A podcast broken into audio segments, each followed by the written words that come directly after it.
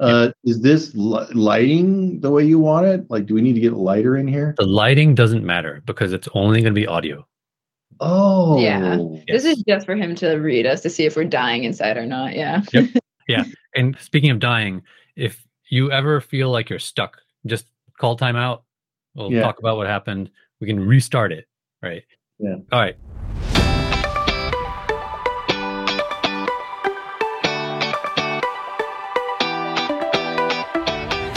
Hey everyone, this is the Ampere Amplified podcast. My name is Mahesh, and I'm a performance engineer here at Ampere Computing.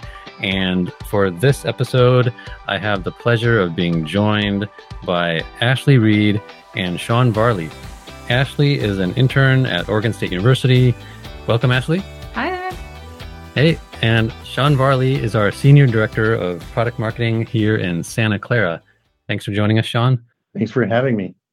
So this is going to be another one of these episodes where we put a junior engineer with a senior engineer and have them discuss the topic of their choice, which is usually the one that they're working on together as part of the summer internship.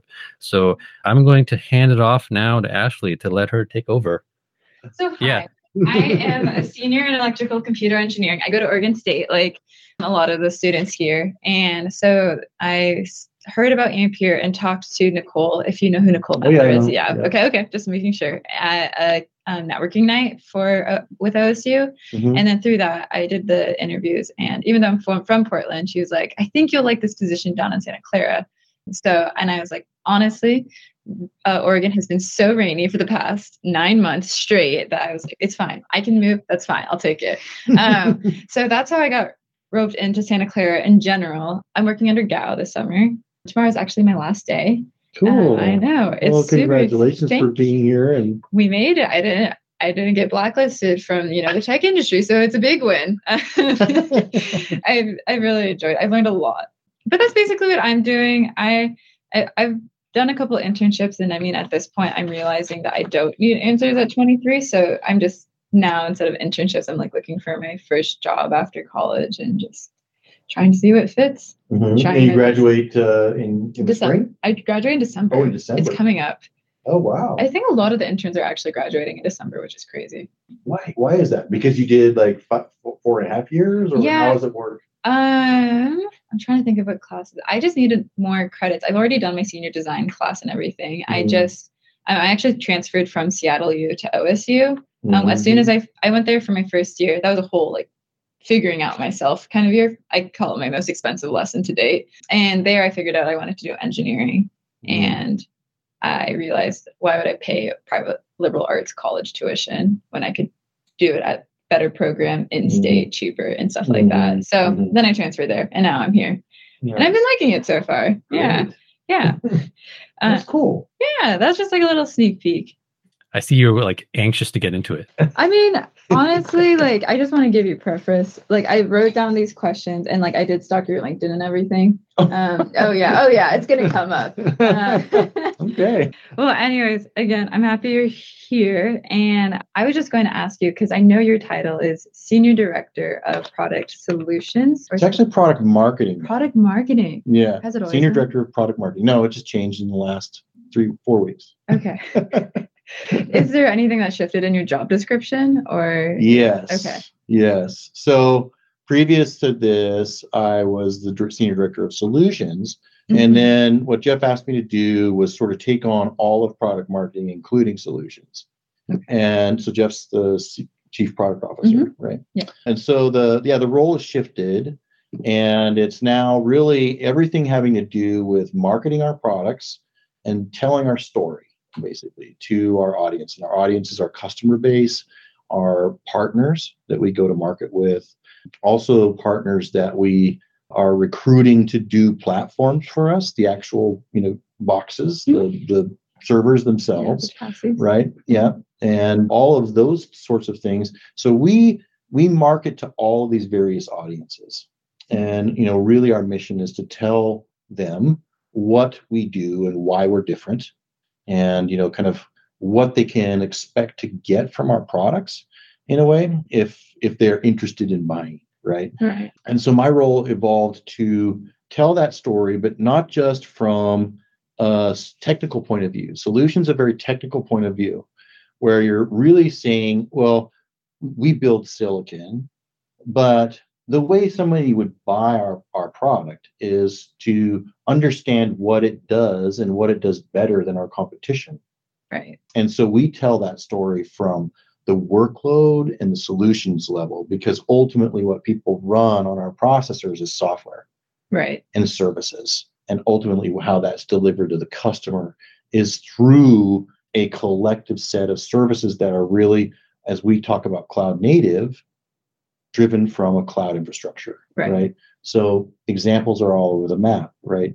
From TikTok to Twitter to eBay to Uber to Google search to Wow. e-commerce, you know, everything is digital now, Yeah. right? It is. Insurance, Everything. Everything. Banking. I can basically run my life from my phone at this point. Exactly. Yeah. Yeah. okay. Are you are you a person that only carries their phone and a, maybe a credit card? I'm not there yet. I No? I'm not there. Yeah, yet. you I, still got a wallet or or you know. I, but I've narrowed it down to a fanny pack. It's my Yeah. you know all my girlfriends they have their purses and everything, and Yeah. I'm just like all I do. I can if I if girls if women's clothing had pockets. Then I would be done. Perfect. exactly. That's kind of that's kind of where I. so yeah. How did it so you said the solutions was a more technical role and this is more about telling the story Mm. to it is there Mm. like how has your day-to-day work changed i guess in that way Yeah, it's it's actually gotten a little bit more cohesive. If I take a look at it from telling it just a technical story, Mhm. and that's where solutions really is, right? In Yeah. in solutions, you are you're running benchmarks, you're you know saying, "Oh yeah, we are 50% better," or you know, we have better latencies or some of these very technical terms in mm-hmm. the way that we describe the goodness of our product. But that's only part of the story. When you get into product marketing and the way that we tell our story to the masses, you also want to appeal to them at a more emotional level. This gets into really core product marketing, right? If you were a fan of Mad or yeah, ad was it Mad Men? That Mad was Men, yeah. Mad Men. Jon, whatever. It was. Oh, Jon. Hamm. Yeah, Yeah, Hamm. Thank you. I, I I always you know stumble on the actors' names, but you know the um, the the interesting thing about that is that they're about telling um, the story of a product from an emotional perspective because you know true marketers know that in order to get somebody interested in your product or your service or whatever, you need to kind of like move them. You need to you know get them like feeling. Right. They have to feel you not just understand you right? And and so it's and when you get into product marketing and this is a little bit like into you know classic marketing where the idea is to actually tell a full story. So i can give you some examples of how that really translates to our story. From our sto- story we kind of come at it from a cloud native processing perspective which is really still technical right but how does that make a difference to the consumer of our product, right? Right. Or the consumer of the services and software that run on our product? okay And so we appeal to them, for example, around sustainability. Right? One of the key things that we do is we run all of those workloads at much lower power than the competition. Mhm. And this is really, at this point in our evolution as a species, really important, right? It is. because we have to start looking at ways to build sustainable infrastructure. And compute and the data centers that run all of these servers are a major consumer of power. And fact, I think that the statistics are now that they are, it is, you know, all of, all of the power consumed in data centers around the world is actually equal to or greater now than the airline industry and forecasted to be much more than that. Yeah, see, you're you're surprised, yeah, right? I because You're I was like, gonna. ask, yeah, I'm surprised. My because my follow up question was going to be how can you tug at heartstrings with the CPU?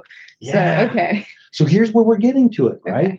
This is you're doing something good for the planet by Mhm. buying cloud native processor. And of course, you want we want you to buy that cloud native processor from Ampere. right. But that's just one example. Another example might be to appeal to maybe a young person's frustration around waiting for a TikTok video to load or something like that, Mhm. right?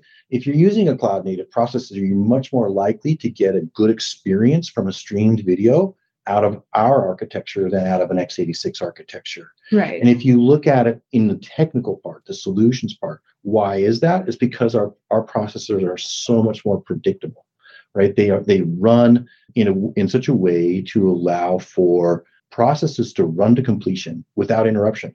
And that comes into the core architecture of a product. So I've gone from frustration that my video is not loading or it's loading in a jittery way Mhm. or at a lower resolution to the actual process of streaming that video out of a core inside of our processor that is running at a consistent frequency and only in that core. Whereas if you're running that in an x86 processor, there's two threads per core, Mhm. and those threads contend with each other.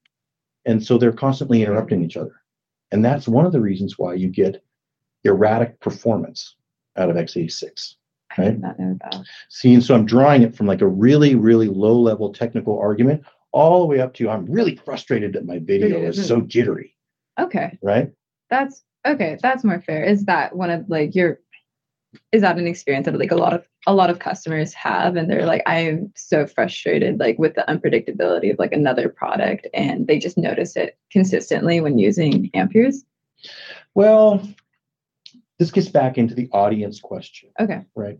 So, from an audience perspective, am I really trying to tell my story to the frustrated millennial whose videos are not loading very, very well? Because that could also be a lot of other reasons, right? It could be could be a number of reasons before it ever got to the reason I told you, right? Yeah. Hmm, probably not. You know, I, I could tell that story, Mhm. um, and I could tell it more uh, in or in certain contexts.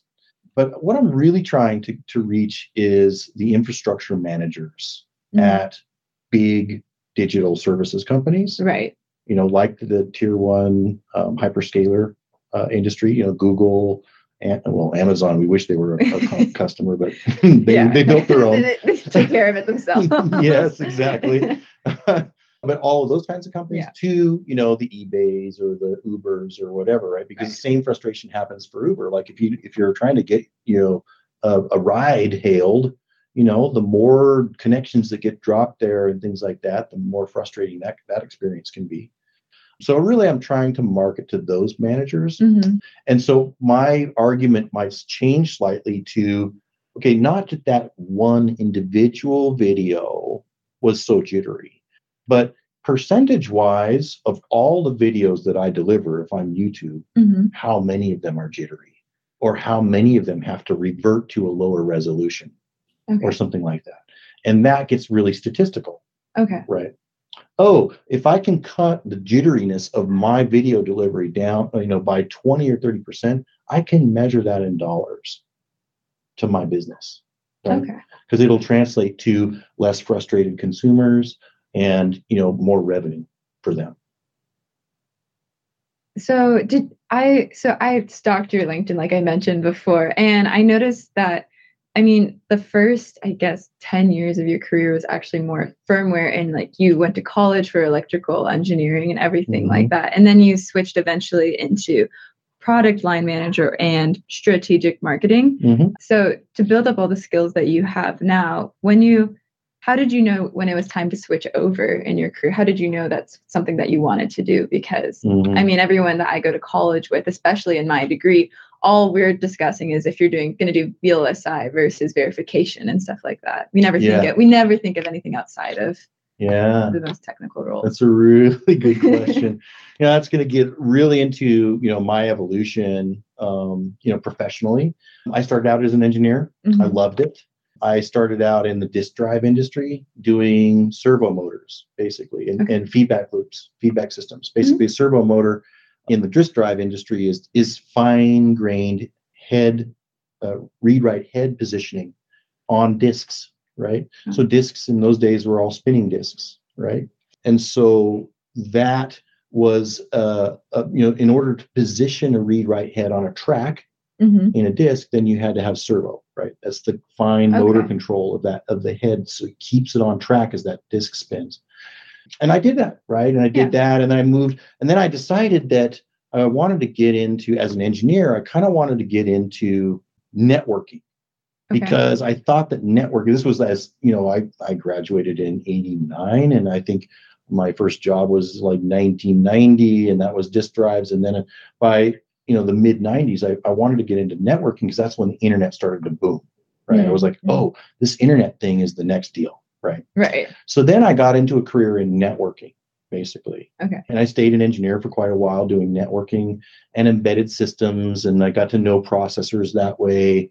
I got to know protocols and protocol stacks and things like that.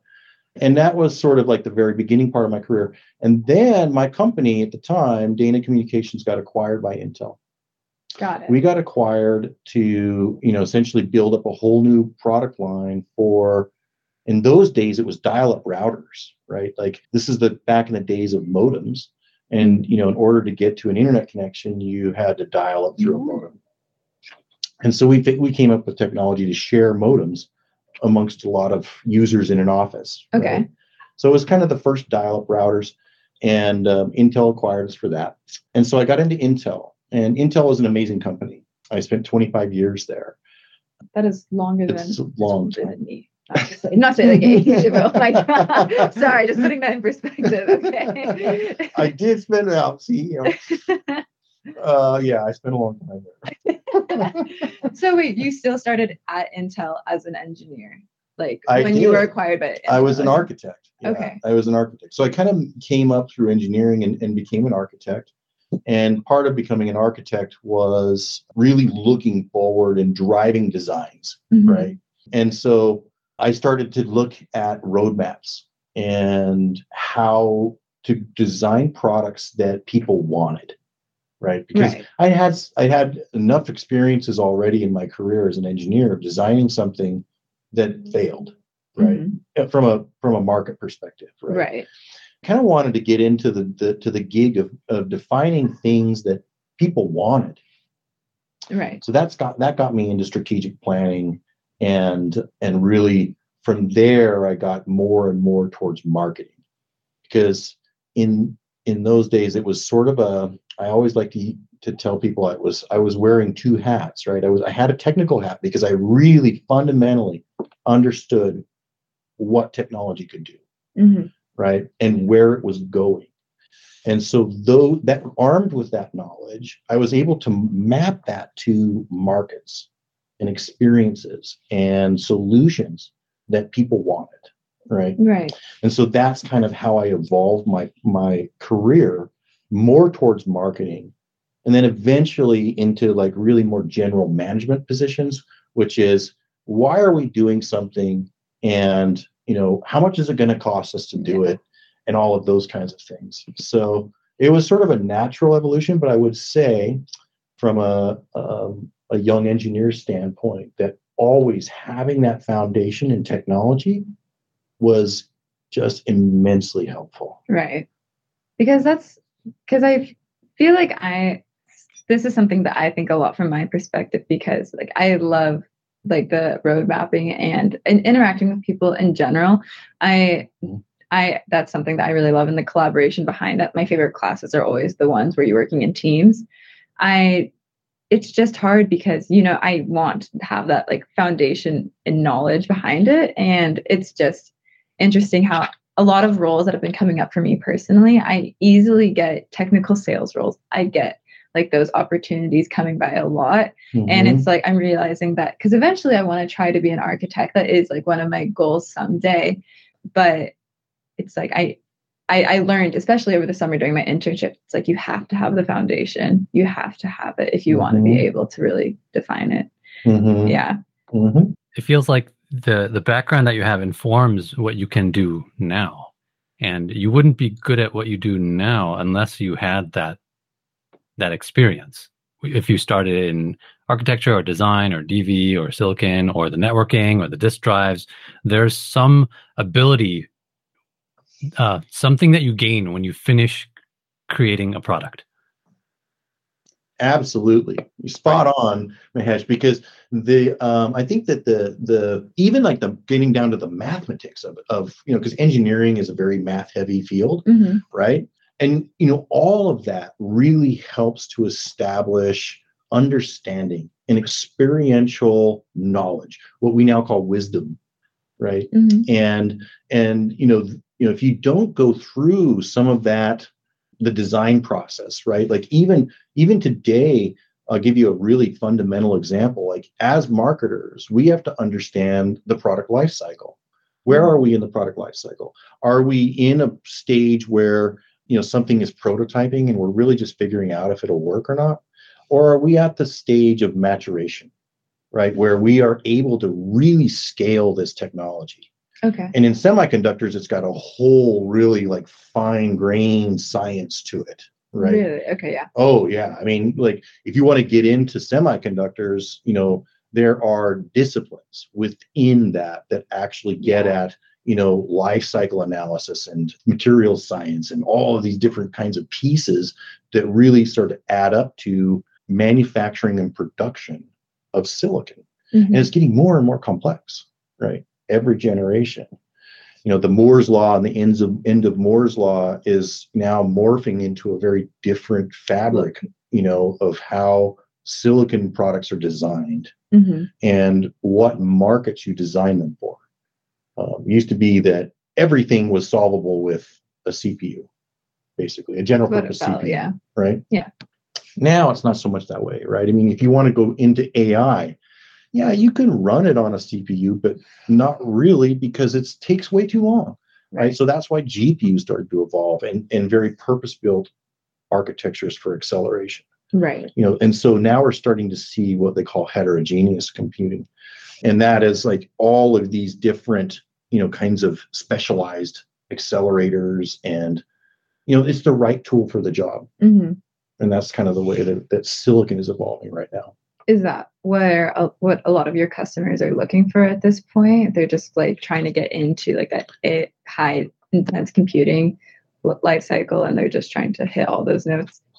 super interesting that question because we are a general purpose com- compute platform Right. but we are a general purpose compute platform focused on the cloud market Right. and the cloud market is cloud native and what those workloads need is very different from older applications that were built for maybe one core or two cores max in a processor. Those sorts of applications are very monolithic in nature right? Mhm. they uh, they have one thing they do it well and that's all that they do. Mhm. um, now what we're building for cloud native is what they call microservices.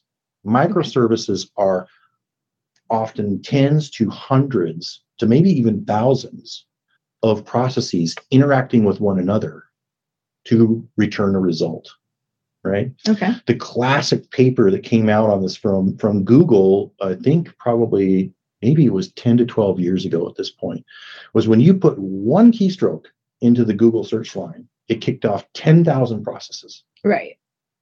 And that was like, oh my God, that's crazy. Yeah. Like what? It's even more layered than that. It does kick off a lot of processes, but all of those processes work together to start returning results. You know, in an artificial intelligence sort of manner. Right. Did she mean golf when she pressed G? Or did she mean goal? Yeah. Exactly. And so all of those things are starting to kick off in parallel and they all interact to start returning results. Okay. So that's that's kind of a classic cloud native problem. Mhm. And our processors are built for that problem because we want to be able to service tens of thousands of processes interacting together to return results. And and that requires a different architecture. It requires a lot of cores. It requires the cores to be very predictable. So that's why you get these single threaded cores. They run every process to completion and they return their result to their neighbor or to the master of ser- services, right? Mhm. Whatever, however the architecture is built. And that is how cloud native computing is. So, kind of come full circle, we are a general purpose processing company, but we are also specialized within general purpose because we're cloud native. And it's Right. a lot of applications are not built that way. I didn't even think about that with like the ten like the ten thousand keystrokes. I and that is, was all the way back 10 years ago when google came out with that because like i have professors mention that and i just Mhm. never really thought about it so you've been working with the internet and doing networking for since the 90s What is- Absolutely. what is the biggest shift in this like, industry i guess that in your whole time working that you didn't expect or something that you did expect and you get guessed it and you're really proud of it and you like did brag about that over a drink Oh, there's there's quite a few of these. Um, being a strategic planner at Intel, I was you know sort of prided myself at predicting the future. Mhm. Um, so there's a couple of uh, I can I can kind of relate to you because I was in networking and um, I think it was early 2000s probably when the first multi-core processors came out. okay Previous to that, we were really on the first part of Moore's law curve where you had one core and we just kept increasing the frequency that that core could run at. And every time you doubled it, and so you got double the performance every time, every generation, Right. right? And then we started to reach the limit of frequency scaling. And so then they said, well, we, we know Moore's law is not dead. We can start to make it make more cores, yeah right? So then the first multi-core processors came out, but this was a revolution to software. Software was like, what? How do I? I was used to running and scheduling on one core. I mean, I don't even know what a scheduler is really, right right? Okay, I'm gonna put somebody in the background and they'll wait in memory until they can get slotted in. That was a scheduler, not like okay, I'll schedule you on that processor and you on that processor and you on that. That was totally different. And then so then a lot of people said, well, the way we'll deal with this is virtualization. Yeah. Virtualization was like the first sort of aha, because now you could say, oh, well, we'll give that OS control of that core, and we'll give that OS control of the ne- next core. And that was required virtualization, which was the first revolution in multi-core technology Mhm. because virtualization became the basic technology that ran multi-core processors. If you were going to run a bunch of different OSs, virtual machines, on a, a single processor, then you needed that hypervisor, right? Mhm. And I saw this coming. And I also saw that that virtualization was going to revolutionize the way we used networking. So networking also got carved up at the same time okay because if once you put uh, one OS inside of a virtual machine, then that became an endpoint to a network. Mhm. If I had a bunch of those in in one processor, that means I had a bunch of networking endpoints in one machine. Previous to that, was there was only one. one. So it revolutionized networking too. And you had to get virtualized networking. And that's when V switches became a thing and all that kind of stuff. So in the networking industry, I kind of saw that coming. That was a huge, like, watershed moment. now I'm going to bring it now to the present. And I'll say that virtualization now is aged. But the way that it's aged, this kind of aged gracefully, is that rather than give one core to an entire OS. Mhm. Let's just give it to a process, right? And a process can be much lighter weight. yes And then what we said was, well, let's strip away as much as we can from that VM's OS to just a process. And we got the container. And the container became what was the, you know, kind of element of execution okay and containers were also much more short lived. They could come up and come down in milliseconds or something like Mhm. that, right? Whereas VMs, you start them up, and if you ever want to change it, you've got to reboot the machine. really that's so weird to think about now because like learning in my os class it's like we learn about the containers and you like take care of it and then it goes away Mhm. Yep. it is crazy for me i'm sorry to hear about the before times i'm so sorry That's great. okay so i guess i'm going to touch back onto your role in customer Mhm. uh, customer marketing product marketing Product. product marketing Mhm. so did you well, in general, this is just a question uh, I have. It, did they just add more on to your plate, or is somebody taking over the stuff that you left behind as you switched to less So technical? far, it's all added on. Interesting. interesting. this is how our industry works. Like uh, there's one story we had at Intel where we had these different products that we we built like every two years is a new new one and there's this guy who is saying after about 15 years he's like you know there hasn't been a, a project that i stopped working on Mm. he was still supporting things from 10 15 years ago Yeah, customers kept coming back and asking about it and he's like yeah it just keeps adding on yeah, it's a real thing. I've heard that same story from my dad too. That is actually scary. my, my my dad was an EE before as well.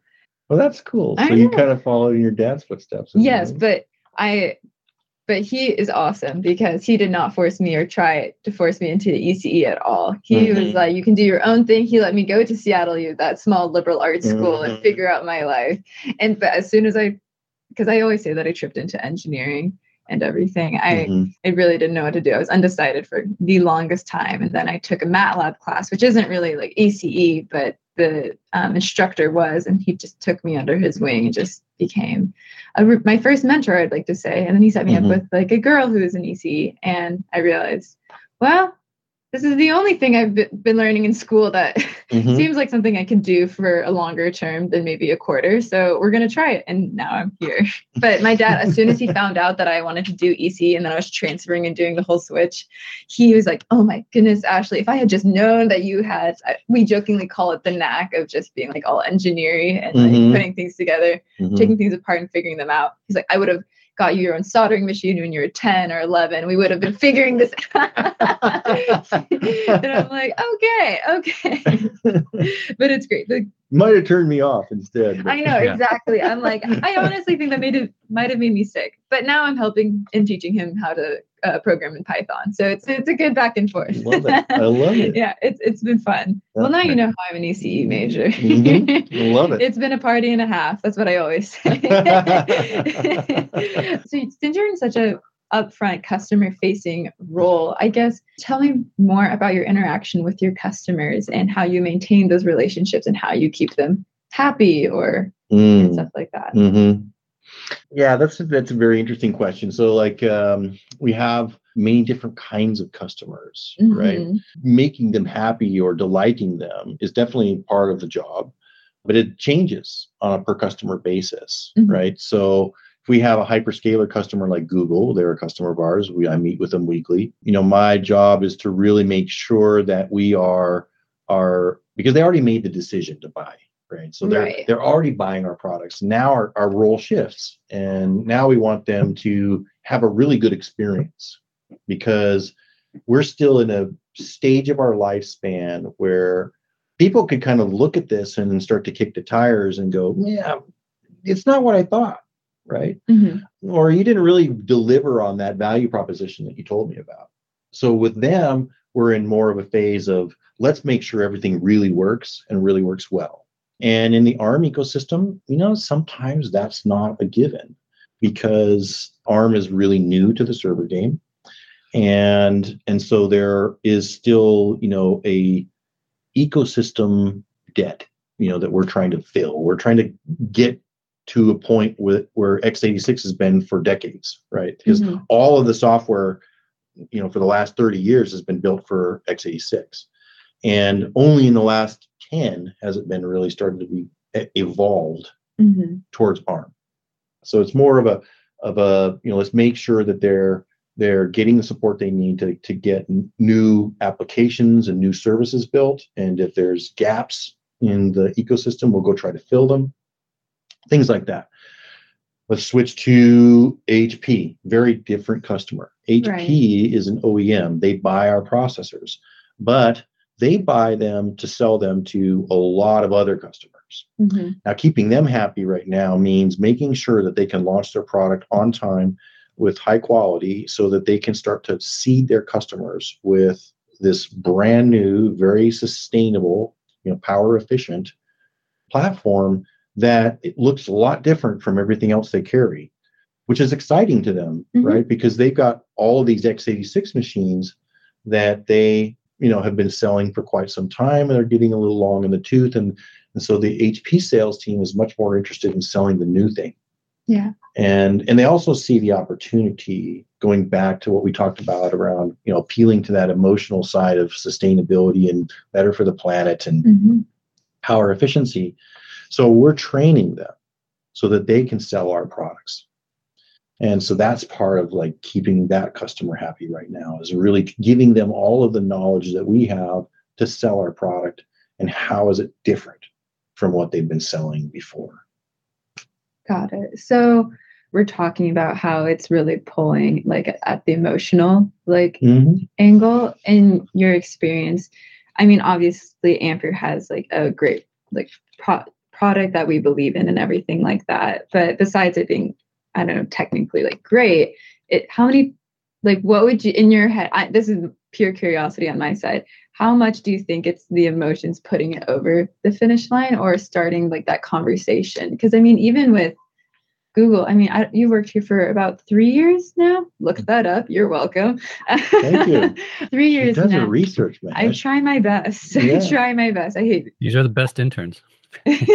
um, so you worked here for three years, and I don't know what Google was as a customer at that point, but I mean, like the relationship with Google and HP wasn't always like that. I mean, so to get to that point where they start, you start building that relationship. I mean, Mhm.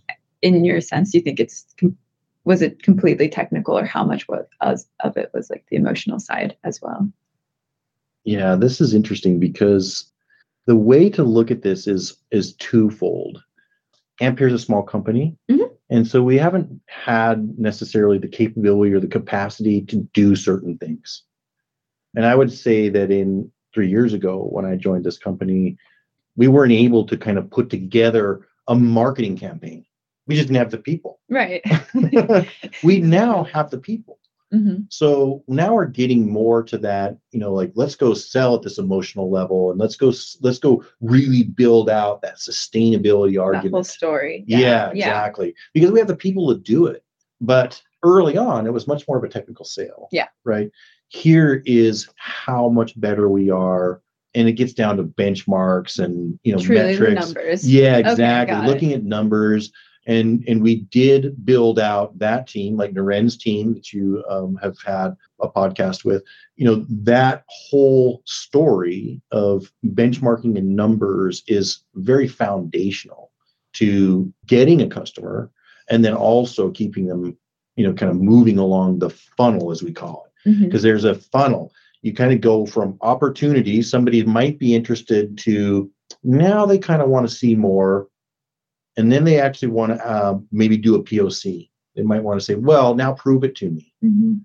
And then when they finally get through that prove it to me, then you might actually get to a design win. And classically in the silicon industry, a design win is okay, no, they're going to purchase systems, right? Mhm. They're going to put their good hard earned money on the table. They're going to purchase systems.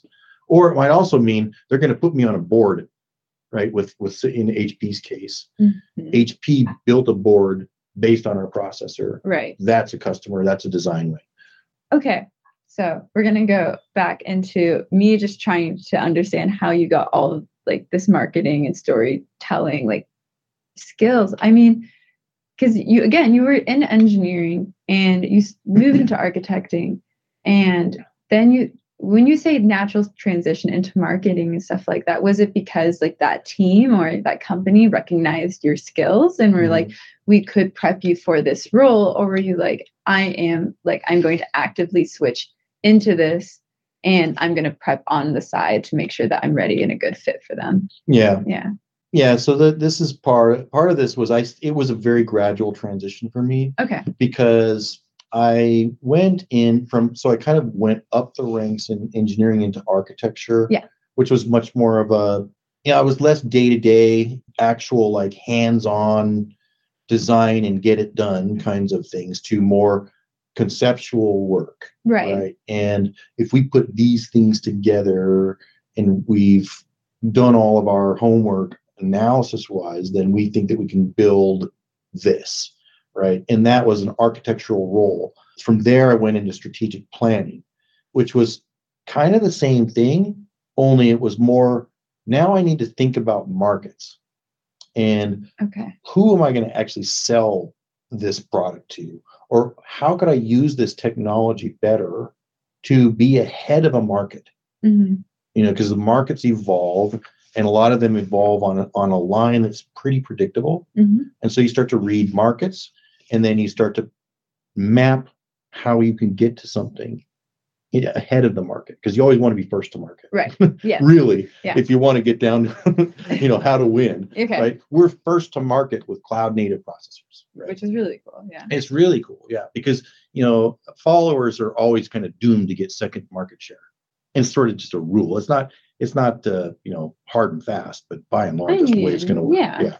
So so you know when you're looking at strategic planning, then you want to be ahead and you want to be kind of first in your market, and and so that's how I I, evolved from engineering into more of a marketing role. Yeah. But in order to do that, I still had to know technology really Right. well. And I had to talk to engineers and fellows and all those sorts of people to be able to understand the trajectory of technology as well as the trajectory of markets. And just even like that virtualization example I gave earlier, right? Where I saw virtualization coming and I said, oh, wow, this is going to cause a revolution in networking hmm and networking is going to have to change radically to be able to keep up with virtualization. hmm So what I do, I went in and I drove a bunch of technology into our networking products at Intel to be able to do that. It was a technical and a marketing role because I saw the way the market was moving. Along the way, I also became, I guess, more self-aware that I was a people person. Really, I couldn't tell. and then I get energized by people. yeah. You can even tell, like, I, I get passionate about technology too, Mhm. but I can also really, like, I feel like I'm in my element when I'm talking to people. That's why I kind of missed the inter face-to-face interaction. yeah, during the pandemic. absolutely. I, I'm I can be the same way. Obviously, I'm not as experienced as you, but I just know that I like being around people and being in all of my internships at the up to this point have been some sort of variation of either completely remote, kind of remote, or you come in and everyone else is remote. and Mhm. it is Mhm. and as an intern it's just something i don't know i have my opinions about it of like i i had this one internship where it was i the interns were required to come in person and i came in eh, but my boss was always remote. And yeah but i still had to come in. And then my peer intern same exact title and everything. He had a different manager but his manager came in every day in person. Mhm. and i i mean i would like to say i'm a fairly capable person Mhm. technically. And so but seeing the amount of progress that each of us could make throughout the summer Mhm. and like what he could achieve and fix on the spot versus like what i had to balance her like my boss's schedule and everything Mhm. like that it was incredible like the end products like each of our summers turned out to be i Mhm. don't know like it wasn't it wasn't like the best experience in, on my end but it's just Mm. like the way it is. I don't know. Nowadays with new engineers, I almost like we all all the new engineers I feel like are excited to come in person, at least Mhm. most of the time, if it means like that kind of mentorship because we just want to be good at our job. You Yeah. Yeah. Has it been different for you at Ampere? Um Ampere's been a different experience. I like my gal has been great to really make an effort to come in every day. I'm fairly sure he was remote before I was like fully remote until I came in and now he is here four out of five days a week, even Mhm. with his commute. Oh my goodness. Mhm. So I hear about you guys and your guys' commutes in the Bay Mm-hmm. Area, and I just mind blown. I think my like I, I don't know. I don't know how you guys do it. I did it for one summer for a different internship, and I was like, "That's good. I'm great. I'm great." I hear you. yeah. Yeah. So it's it's good. Your manager is kind of in the office. You're in the office. Do you feel productive? I I do. How do Oh, feel? I mean, like the effort is there, like, and it's so nice. I don't know. I I I really enjoyed it. At least, I'm glad to hear that. yeah, Yeah. yeah. It- It's Mm. honestly just nice to meet people in the office, even if they aren't my direct manager. It's just Mhm. nice to talk to people. Mhm. Um, I think that's a big piece of being an intern too, right? Yeah. To be able to get different perspectives and you know, hopefully that, you know, it's been very challenging during the pandemic, but one of the things that we encouraged with the intern that we had on the solutions team was that that uh, that he got the chance to meet and, and work with a bunch of different people hmm during the course of that that internship. And it didn't it didn't turn out as well, I think, as, as I would have liked it to because of the, the pandemic, right? It just right.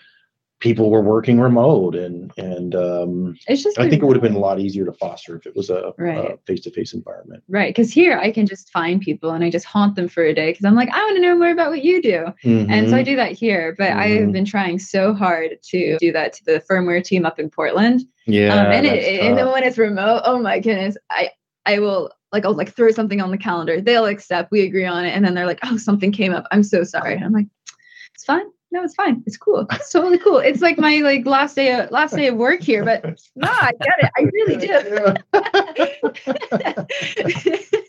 yeah. well, I tell you what, back to reading markets. If you want to be a firmware engineer, they are a hot commodity right now. I'm trying. That's Yep. what I'm trying to very hard. So what I'm trying to do next is my the next thing I want to learn, which will probably be a full time role, is um, embedded systems if I can. I'm trying, which is why I'm trying to bother them so much. Oh, after my own heart. That's what I started in. Exactly. Embedded systems. I'm trying. I'm trying my best. but if they're busy, they're fun- busy. no, it's a fun, it's a fun market. I'm telling you that like embedded systems are really cool because they they like when I was doing embedded systems for disk drives, I was doing everything from from servo, which was control systems design, to mechanical, which was the actual motors which ran on magnets, Mhm. you know, and then you know DSP because we were doing analog to digital conversion in, in a lot of the different feedback systems that we were doing okay. and then I was doing embedded firmware. I was So cool. writing code, you Yeah. know, and so it was just all across the board. It was like cool stuff. Like it's it's almost like if you got into robotics, you know, you could in this day, day and age you could get into everything from AI to you know motor systems and things like that, right? Actuators, super cool stuff. That's so right? cool. Yeah. Yeah. No, that's like the stuff that like I want to be involved with. Like I have a project. I picked almost all project based classes for my last quarter. And one of them, it's just one of my friends, he hypes up the class so much because he's like, it's just embedded systems and it's like the most hands-on work you'll ever get. And Yeah. he's, he's like, that's where I learned. I, that's what I wanted to do, at least for now. So I'm like, I'm ready. I'm tr- gonna try. Good for you. Thank you. Right. Thank you. Let us know if you need help. Thank you. yeah, yeah, I appreciate it. You want to talk about what you've done this summer? Yeah. Okay. What are you up to?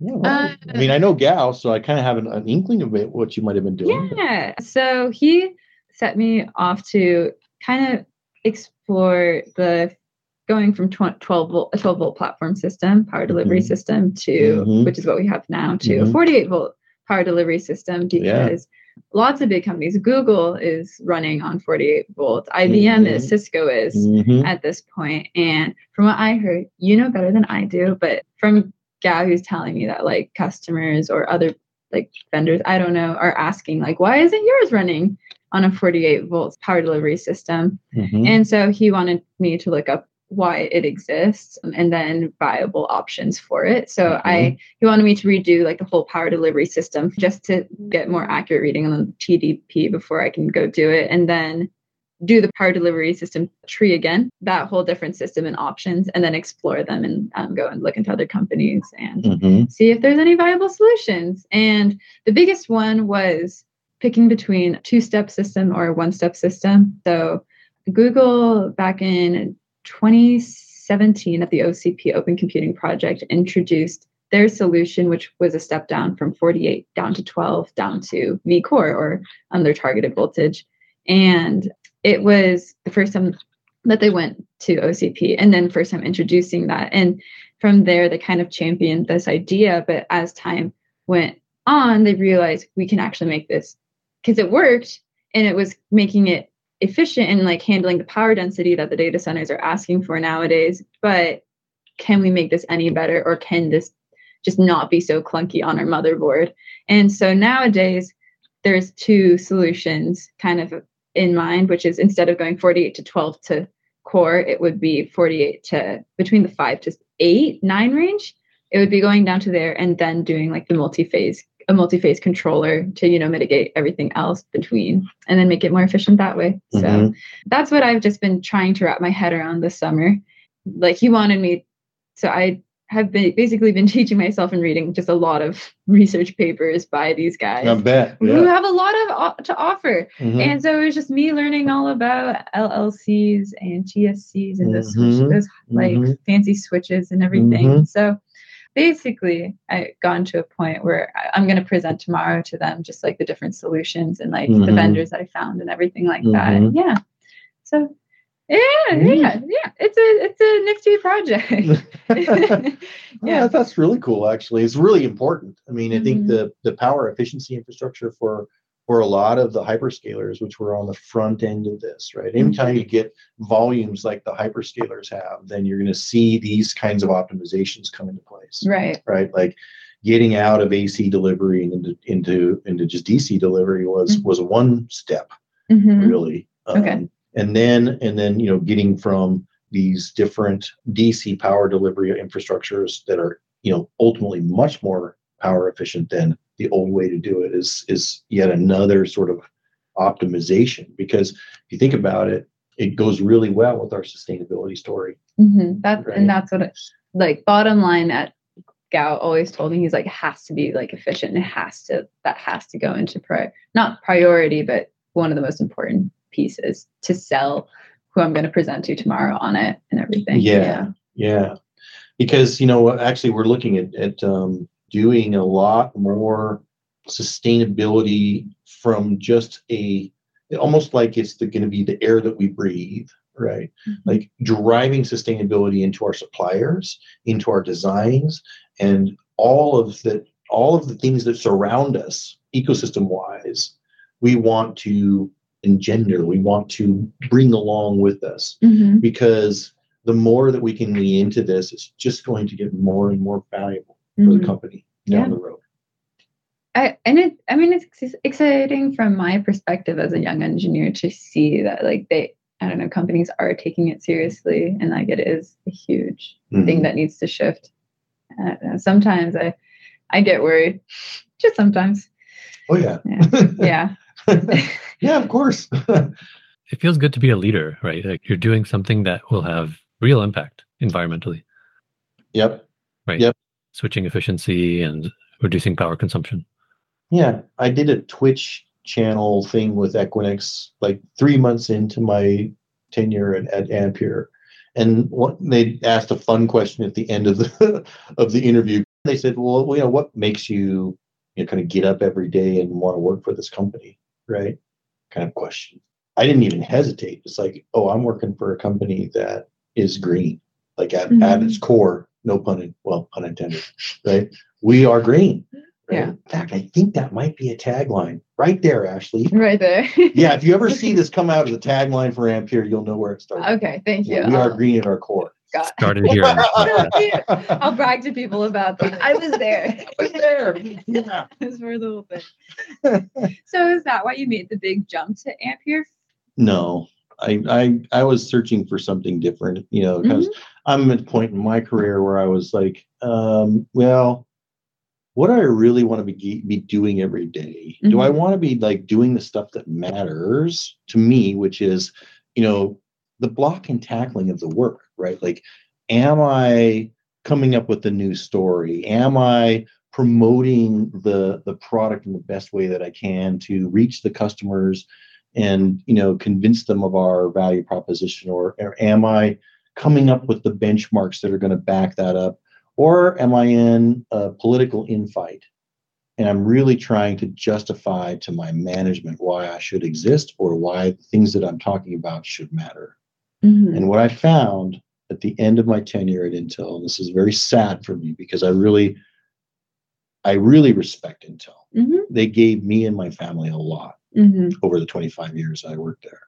But at the end of my tenure, I was spending 90% of my time doing non value added work, in my estimation, which was I was trying to convince people and going back, trying to re warm and change things so that it would be more palatable to the executive management and all of these just machinations to try to do something Right. of value. Right. And at the end of the day, if you ever find yourself in a position where you don't think like you're doing valuable work day in and day out, then change. I don't care what company you're working for, change. Because it is absolutely deflating to the human spirit to do something that you don't feel valued for. Right. Yep, That's- absolutely. I yeah. Totally agree with you. I had similar experiences. Yep, exactly. Yep. Yep. So, did you feel valued while you were here? Yes. Good. I'm glad to hear that. Thank you. I mean, it is it's just cool. I don't know. It's just been cool. It's been it's been cool to be at a company that feels alive. I kind of spread out my internships where it's like I did a big established company, a small established company, and then one that is I know it's not really a startup, but I mean it's still young. I mean it's still younger. Yeah, we're Not a very different kind. We're a very different kind of startup. Exactly. sure, yeah. Exactly. Which is cool. I don't know. Yeah. It's, it's good. It's good to acknowledge that at least. Yeah, least. you could put that on a poster.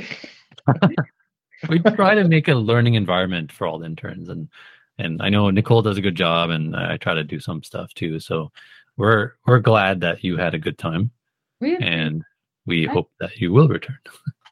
I hope I can. That's the next. That's, that's the next huh? limbo. I get to know that at 4 p.m. today. yeah, that's when my exit interview is with her, which is I've never done one before. I guess if I'm going to pick up the mic, the question that I do have is, well, I, as I mentioned before, I only have three months left of college, Mhm. right? Do you, as a, about to be a new engineer or about to be a recent college grad, do you have any advice to give me in my last like couple months of college or as I start out in a new, I don't know, in the industry, just trying to break in? Hmm. Wow, it's been a long time since I was a new college grad. no, uh, I have worked with a lot of them, and Yeah. and um, but it sounds to me like you've already done a lot of those sorts of things. You've been able to sample through internships Yeah. a couple of different kinds of companies. Yeah, I did like you it- did it really thoughtfully. Yeah. Can you tell? I'm very Yeah. strategic. yeah, that's always a good sign. I would say my only advice to you is interview for people as much as position. hmm because at the end of the day, it will be the people that make the most difference in your life. It's like finding that MATLAB Mentor. mentor that you were talked about that kind of changed your trajectory, right? hmm It's going to be people that really help you in the long run. I mean, you can do a lot of research on your own, and Lord knows there's a ton of research out there on the internet, Yeah. right? You can even you don't even have to go to a library anymore. It's at your it's amazing what's at your fingertips. But you have the talent, right? You have the talent to be here, know your value, and make sure that you are acknowledged and respected for it. And then find the people that you want to work with. And I think that that would be my advice to you. And there, in the engineering field, some people like know, oh, I really just want to be a programmer. I really just want to go into, you know, circuit design or something.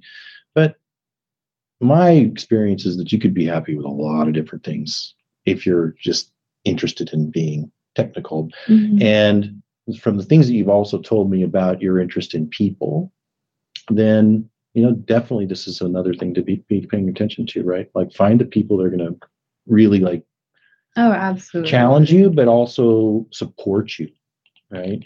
And I think that that's probably one of the biggest things that an an engineer or any person early in their career, you know, might just say, "Oh, I'm just going to land the the sure bet," right? Man, I, I one thing that has never stalled in I've been in this industry for 30 years is the demand for engineering. It's just never stalled. I don't see it ever stalling. I don't know if you see that same way, Mahesh, but Yeah. there's always going to be jobs. Yeah. And so if you get into the wrong one, get out and find something else. See, but you say that, but it's like you said, like that happens when you're an engineer, like a true engineer. But if you're a junior engineer like me, especially right now, because everyone's like getting scared about hiring people for some reason, Mm. um, it, it, it's a little. It's, you see like the like the experience levels like online for job openings, and it's like three years plus, like all of them, and like all of Mm. like the junior, the new grad level ones, they're all getting taken down, and it's Mm. it's a little bit daunting right now really somebody because like you hear the word recession and then everyone that's true. That Yeah. could be a blind spot for me. I don't I don't I don't I don't watch for the new college grad thing Yeah. as much as as um I used to, but which is fair. Yeah. Yeah. Uh, we're we're starting to look for for interns and things like that again. Right. Uh, we we hired one this year, but uh, but I can see that how that could be challenging. It's a Yeah. lot. Yeah. It's a lot. I don't know. It's like just something that's been overwhelming. I, it's something that I had to recognize too, though. In general, it's like just finding the perfect job isn't like they're a perfect right but i needed to know that i Mhm. really because you like you've heard my like analytical brain and i went into Mhm. analysis paralysis that's what i've learned that's a term Mhm. Yeah. um, and I realized that's when I was like, I will just, I just, even if it's not an internship, like I want to try firmware and embedded systems for my first job. And if it Mhm. doesn't work, it doesn't work. Like I, there is Mhm. not a lack of engineers, and I will still be hireable, even if I want to jump back into, I don't know, the analog world or something like that. Mhm. Yeah. It's just Mhm. something I've been learning. Or it seems like there's always seems to be the jobs for the programmers, man. I know, You can but never- I don't. The thing is, like, I don't. inexhaustible. I know. But, you know, I don't want to be a data scientist, so that's the one thing I do. uh, At least for now. At least for now. It's Maybe good that'll- that you know what you want to do. So you should just like state that to you know whoever you you talk with. Be like, I want to do firmware. I want to learn how to do that, Mhm. and you'll find there are some people that will advocate for you then, and say, okay, uh, you're you're you're not the firmware expert, but I will help you become a firmware expert. Yeah. And so, as Sean was saying, you latch onto them, and if you surround yourself with people that inspire you, then that's really the best place to be. If you have an advocate and you have those other people around you that are inspiring you and you're learning, that's it. But how do people Mhm. become invested in you? which I think it's rather easy, honestly. Really? I mean, maybe Yeah. I it's just I'm invested in you. I've spent like an hour, Yeah. you know, Okay.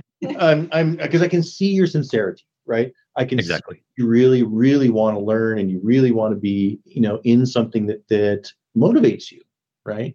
And, you know, frankly, you know, people, I think the biggest mistake made in, in interviewing and hiring is over compensating for technical knowledge and did they answer the question correctly or Mhm.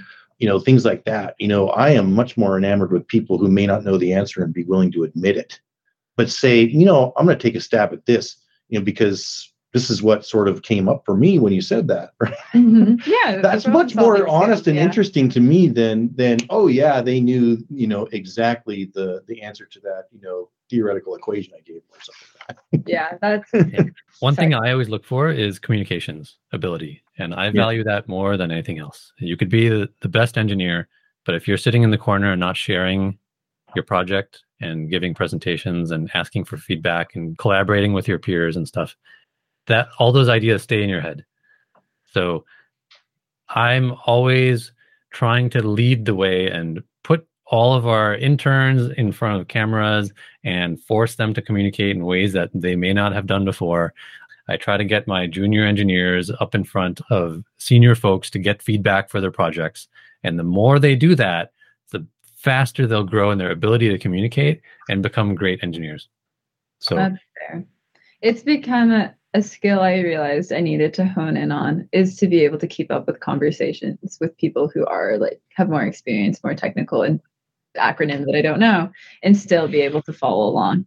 Yeah. Mhm. It's well We're ask getting- questions never, never be afraid to ask questions That's true. you know Yeah. definitely you know there's they're really uh, you know i think that sometimes people can get intimidated especially with jargon and there's Yeah. so much jargon in all of the tech industry there is. I, I and, like every not every internship, but like I interned with Dell before Dell EMC, and like it would crack me up because they have a whole like acronym list, and they're like, "Oh, here's the link for if you don't know an acronym," and like there's some acronyms that have five different definitions, and like Mhm. it's and it's you just can scroll. You can scroll for an hour and not reach the bottom of that like guide list. I'm like, okay, awesome.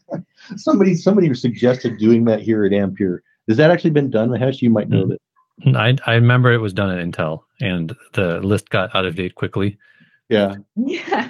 yeah somebody suggested doing it here and and i said please do, do not do not do that Yeah. and then i think actually renee came out shortly thereafter and said stop using acronyms, acronyms. I heard Yes. about it. I Yes. heard about Exactly.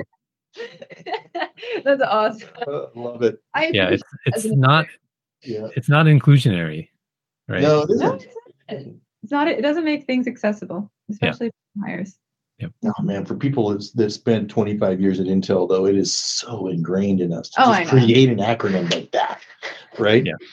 I mean, Even- it's just My parents both worked in tech and they just love acronyms. I'm like, guys, stop. I don't even I they some like when they text about me, I'm not even Ashley. I'm ACR. I'm my initial. I'm not even kidding. wow. That's funny. or and my brother's initials are also ACR. So I am now ACR one and he is ACR two. Oh, not even kidding. wow. you better tell them about that. That that's you know that's what I'm gonna tell them that's not That's gonna inclusionary. stilting for Yeah, you. absolutely. We're gonna make it obsolete. I'll make I'll make them take down the link. Yeah. That's awesome. uh, my kids laugh about it too.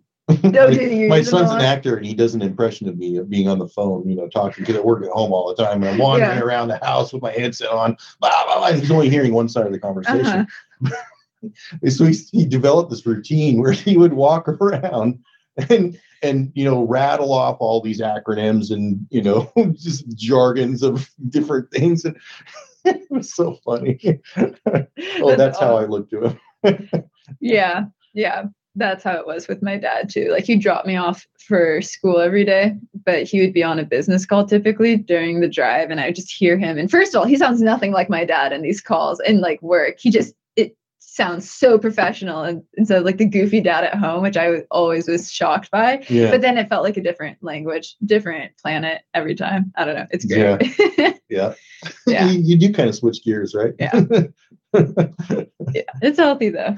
yeah well Hey. done on the interview nice preparation I try. you know and uh, really thoughtful questions Yeah. Thank you for running with them. Really, like taking taking them to places I didn't expect them to go to. So I appreciate that. Thank course. you. of course you can Yeah. count on me for that kind of thing I'm so I'm so Tangents. glad I picked director of product marketing. Wow, I'm so happy I picked that.